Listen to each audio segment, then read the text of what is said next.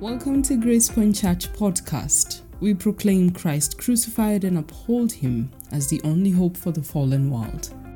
On today's episode, you'll hear from Pastor Fidel Nyaikuri. Pastor Fidel is the associate pastor at Grace Point Church. Good morning, oh, good afternoon, or good evening, well, wherever you are listening from, and welcome to Tafakari Tuesday. Uh, we are here to meditate on the things that matter to us as believers, because these are the things that will help us to walk our Christian walk.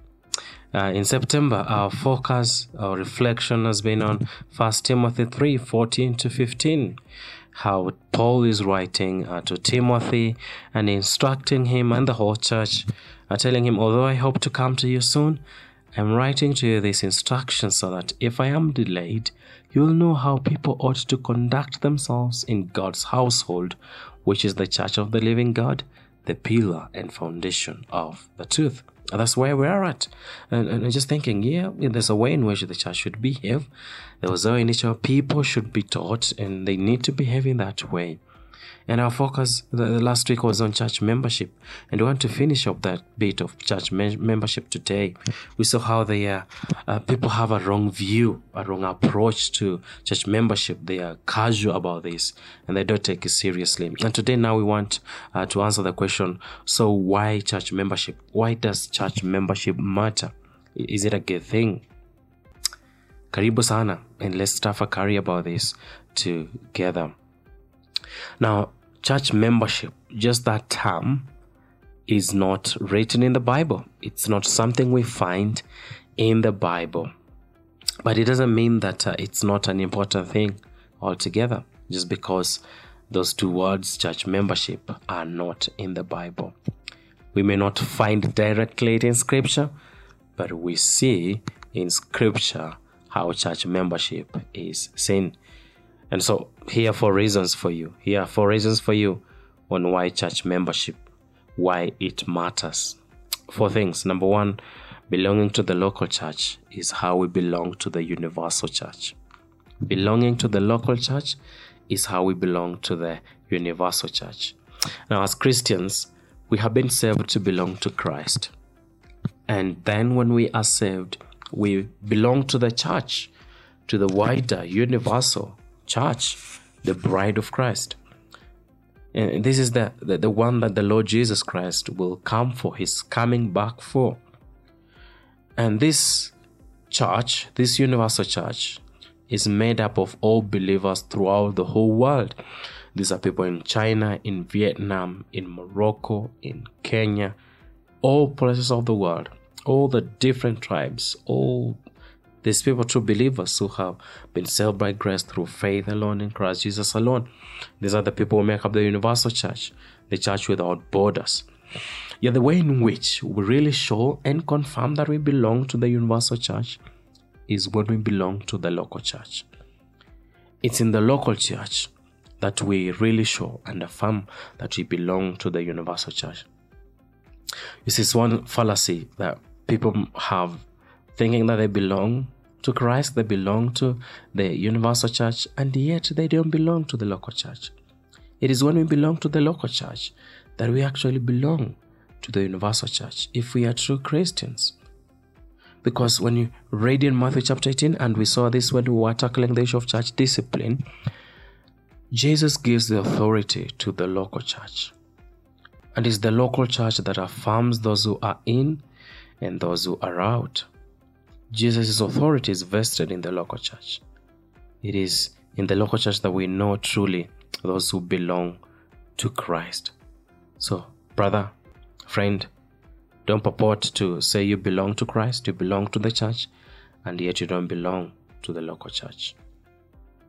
Number two, it is in the local church that we can have depth of fellowship and exercise our gifts. It's in the local church that we really have that fellowship. Um, you know how Hebrews chapter 10, verse 25 says, and this is a command given do not neglect or do not forsake the meeting together of believers, as some are in the habit of doing. This is a command we've been given that we should not neglect the gathering, the meeting together of believers. Where does this meeting happen? It's not like the whole world, the whole uh, the whole universal church, all believers in the whole wide world come together. No, this meeting, the gathering together of believers happens in the local church. And this meeting is important because it is through it that we are taught God's word, we are encouraged to keep following Jesus, we are rebuked, and we together wait for his coming. And, and it also is when we meet together in the local church that we see gifts at work. And Paul writes on this in First Corinthians chapter 12 and, and chapter 14 how he writes to the church giving instructions about conduct in worship. This is a gathered community. This is the local church gathering together, and people are finding the opportunity to exercise their gifts, to serve the Lord using their gifts as the Lord has given them. All these things are only possible if you are part of a community of believers who meet regularly. This is where depth of fellowship happens and you exercise your gifts. So belong to a local church. Number three, it is in the local church that we can be cared for and care for others. It is in the local church that we can be cared for and care for others. Now, in the New Testament, there are approximately 59 one another's. Uh, that is the verses that talk about one another's. We have been commanded, for example, to love one another, to serve one another, to care for one another, to carry one another's burdens, to encourage one another, to sing to, make music to one another, to speak the truth in love to one another, to confess our sins to one another, and many, many, many things. One another, one another, one another. This shows that we are caring for one another. We ourselves are providing that care for others, but others are also providing that care for us. You know, in the New Testament, we see how there's a lot of stress, there is a lot of emphasis that is given on the gathered community of believers. Yes, in as much as Christianity is an individual thing, it's a personal matter, but it is not private it is also public. It, it also, we are saved to belong to a community, and it's the context of a community that we live out our salvation. It is the context of community that we are cared for, and also we care for others. This, this is quite a big thing because as the world continues to grow and grow more individualistic, the reality is that we need to remind ourselves and we need to show as a church how strongly belonging to our community is a big thing and it is a gospel thing and it is an evangelistic thing. If you are a believer, please belong to the local church because you'll be cared for and also you have a responsibility to care for others. Let not just continue living individually. You cannot just individually care for yourself. There's always this vibe about self care. Oh, love yourself first. Or this is what you need to do. Think of yourself. You are the one who comes first. That goes directly against what the New Testament teaches us. We are to care for one another. Please find a local church and be ministered to in this way. And also, you will have an opportunity to minister to others in this way. Number four, it is in the local church that we can carry out the Great Commission properly. It is in the local church that we can carry out the Great Commission properly. Now, the instructions given in Matthew 28, verse 18 And Jesus came and said to them, All authority in heaven and on earth has been given to me.